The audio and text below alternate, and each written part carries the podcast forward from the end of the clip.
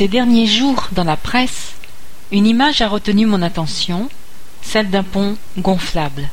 De quoi s'agit-il?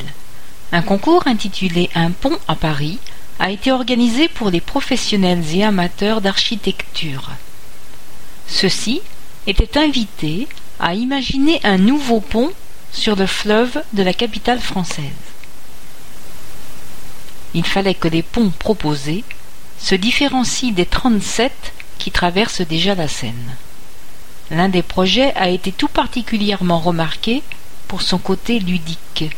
Il consiste en trois trampolines tendues à l'intérieur de trois immenses bouées de 30 mètres de large et 94 mètres de long chacune. Ce pont tout à fait original a été conçu par l'atelier AZC.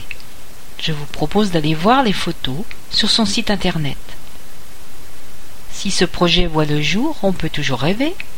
Ça vous dirait un rendez-vous sur le trampoline du milieu?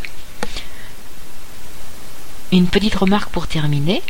En France, on dit un trampoline. C'est un nom masculin. Il paraît qu'en québécois, trampoline est du féminin. Voilà pour aujourd'hui. À demain ou peut-être après-demain.